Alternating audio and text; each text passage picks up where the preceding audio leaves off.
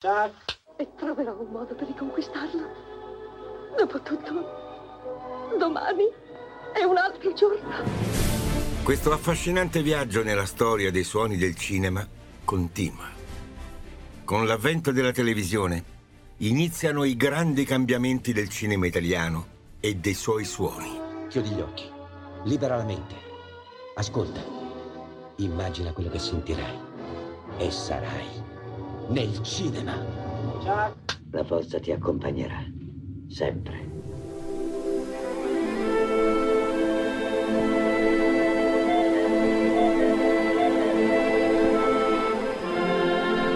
Il 3 gennaio 1954 Fulvia Colombo appare in video per leggere il menù della giornata che la RAI, Radio Televisione Italiana, riserva ai suoi 90.000 abbonati.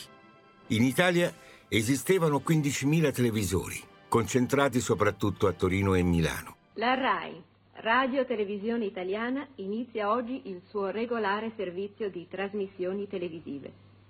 Le maggiori trasmissioni dell'odierno programma sono ore 11, telecronaca dell'inaugurazione degli studi di Milano e dei trasmettitori di Torino e di Roma.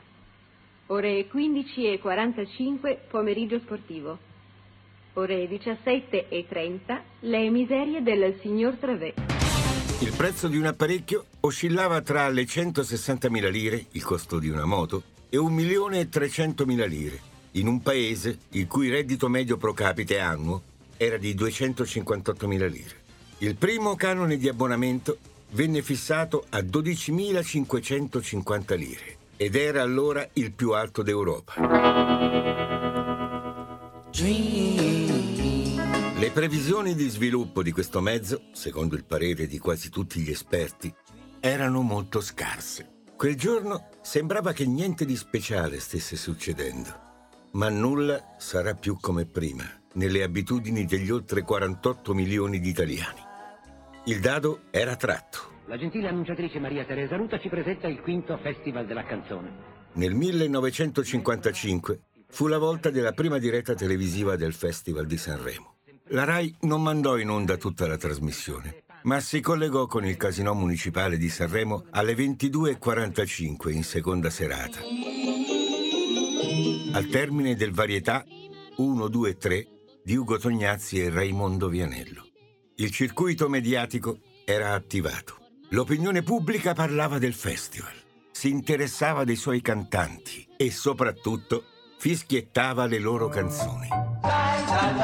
Per quanto attiene al cinema, il 1954 segna lo sfondamento degli 800 milioni di biglietti venduti, mentre l'anno successivo si registrerà il massimo storico con 819 milioni di biglietti venduti.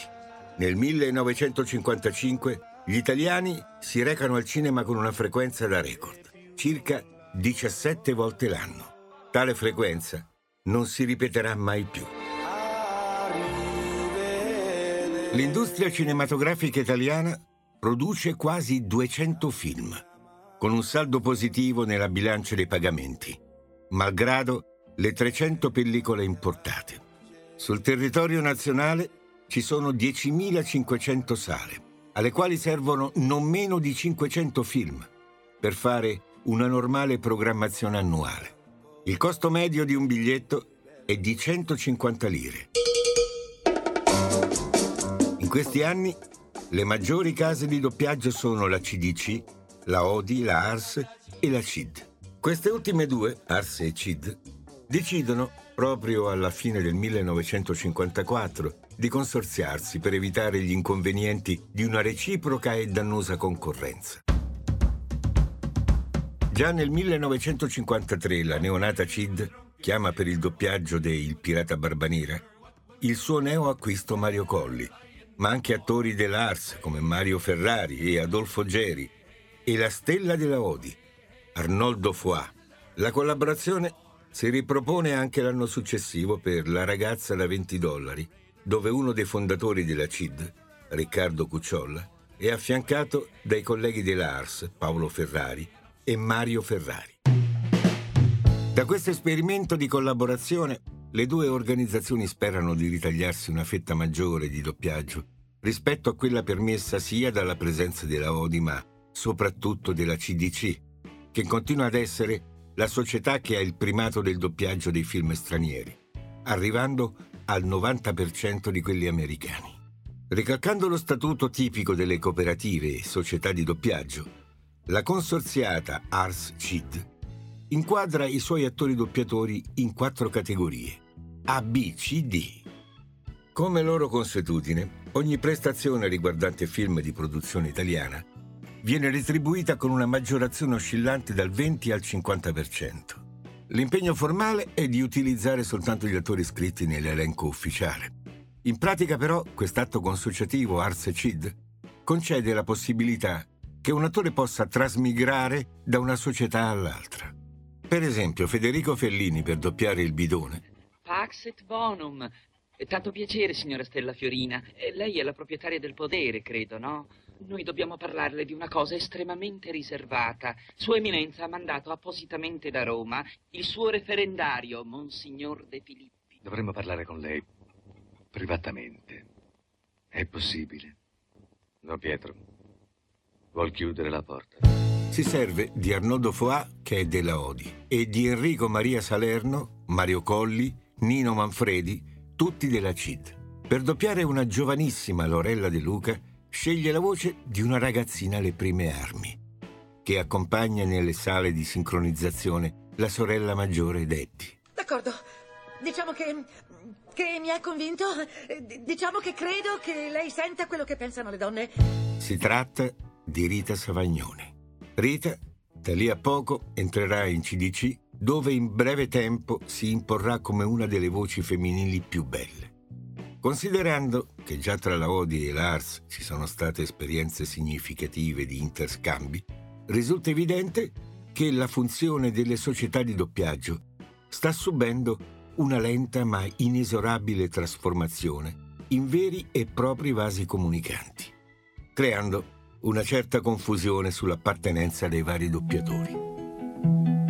I produttori cinematografici intuiscono immediatamente che la capacità della TV di offrire a milioni di persone un posto in prima fila per assistere ad eventi nazionali e internazionali, a rappresentazioni teatrali e di intrattenimento, ad imprese sportive e anche qualche film, inevitabilmente allontanerà gli italiani dal cinema, così come è già accaduto nei paesi dove l'esperienza televisiva è iniziata più di 15 anni prima e dove si è rilevata una forte riduzione di spettatori nelle sale. Per arginare il fenomeno bisogna offrire un cinema rinnovato nei contenuti e negli interpreti. Del resto, i tempi stanno cambiando. Giurami che tu ami solo me. Per le storie da raccontare non si può attingere dai pesanti obsoleti romanzi strappalacrime dell'Ottocento. E anche la nuova strada del neorealismo ha esaurito la sua vena anche se ha lasciato un segno evidente. Si deve cambiare tutto. Le storie devono rispecchiare un'Italia ringiovanita, piena di vigore e voglia di fare, ma soprattutto un paese con un gran bisogno di divertirsi. L'economia sta per permetterlo. Dal botteghino arrivano questi dati che sono dei dati allarmanti.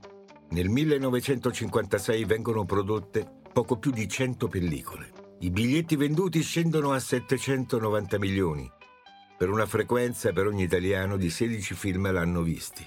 Alla fine degli anni 60 la frequenza scenderà al di sotto di 15 e alla fine del 70 al di sotto di 10.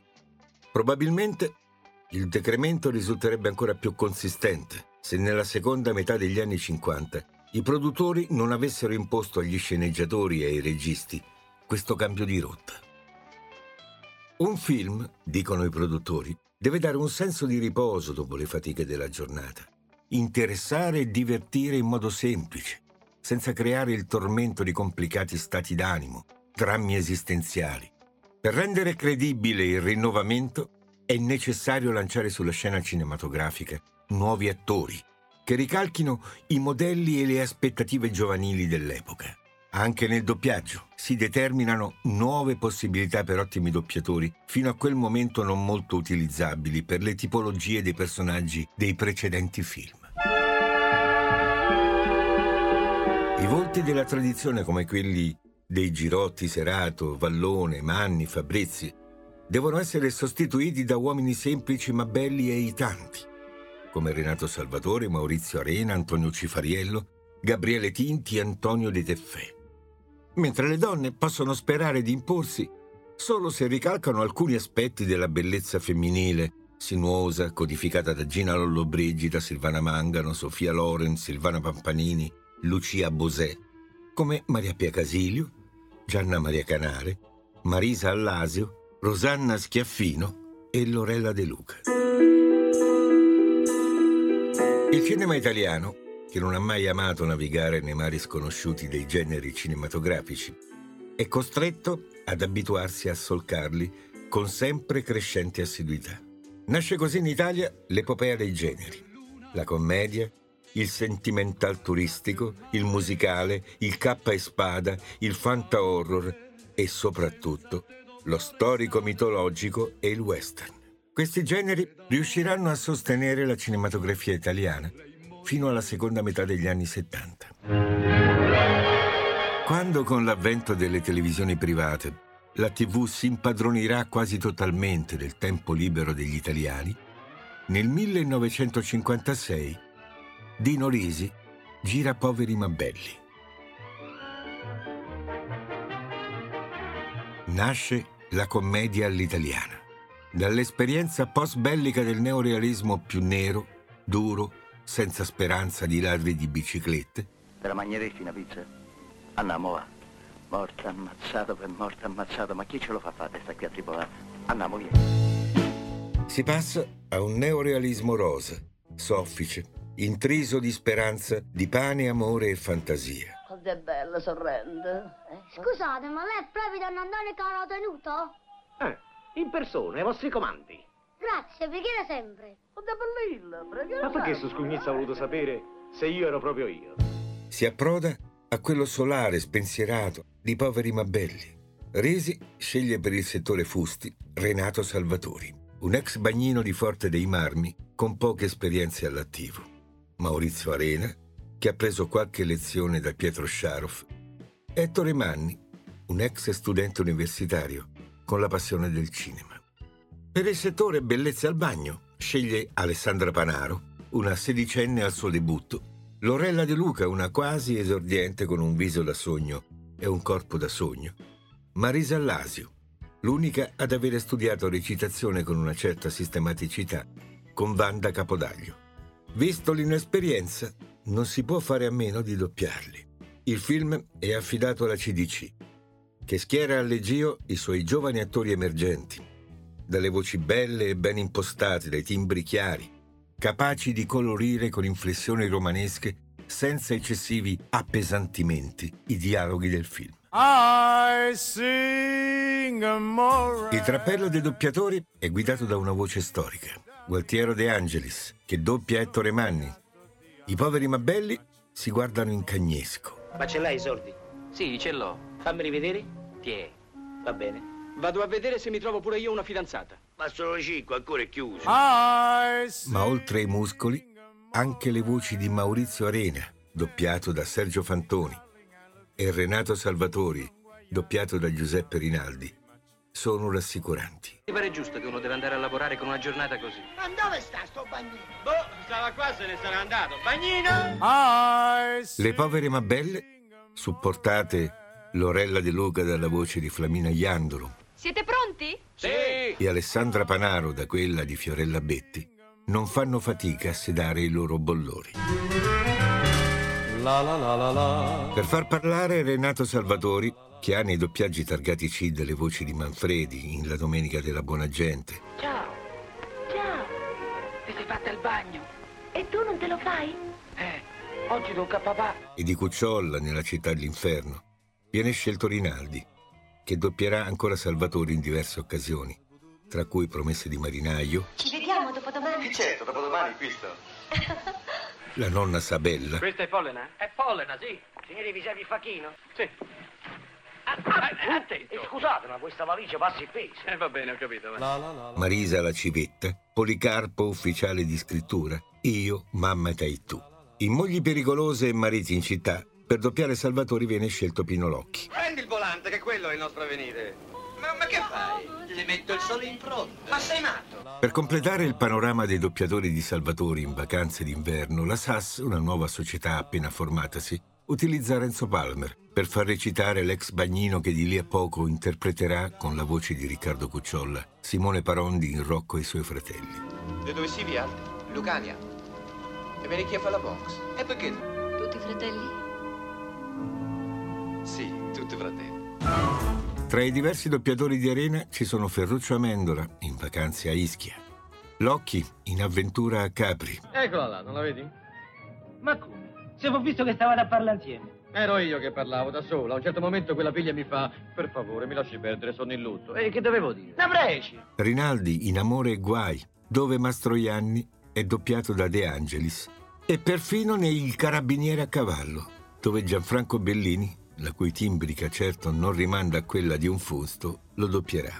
Lorella De Luca in Poveri ma Belli ha la voce di Flaminia Iandolo, mentre è la Savagnone a doppiarla in Racconti d'estate. Le doppiatrici della Panaro e della Lasio sono rispettivamente Fiorella Betti, dalla voce giovanile, dolce e delicata, e da Maria Pia Di Meo, la cui autorevole personalità artistica con il tempo la porterà a sostituire Lidia Simoneschi sul trono della regina del doppiaggio italiano. In questi anni lo sforzo dei produttori e degli sceneggiatori per portare sempre più gente al cinema è la strada dei nuovi generi cinematografici.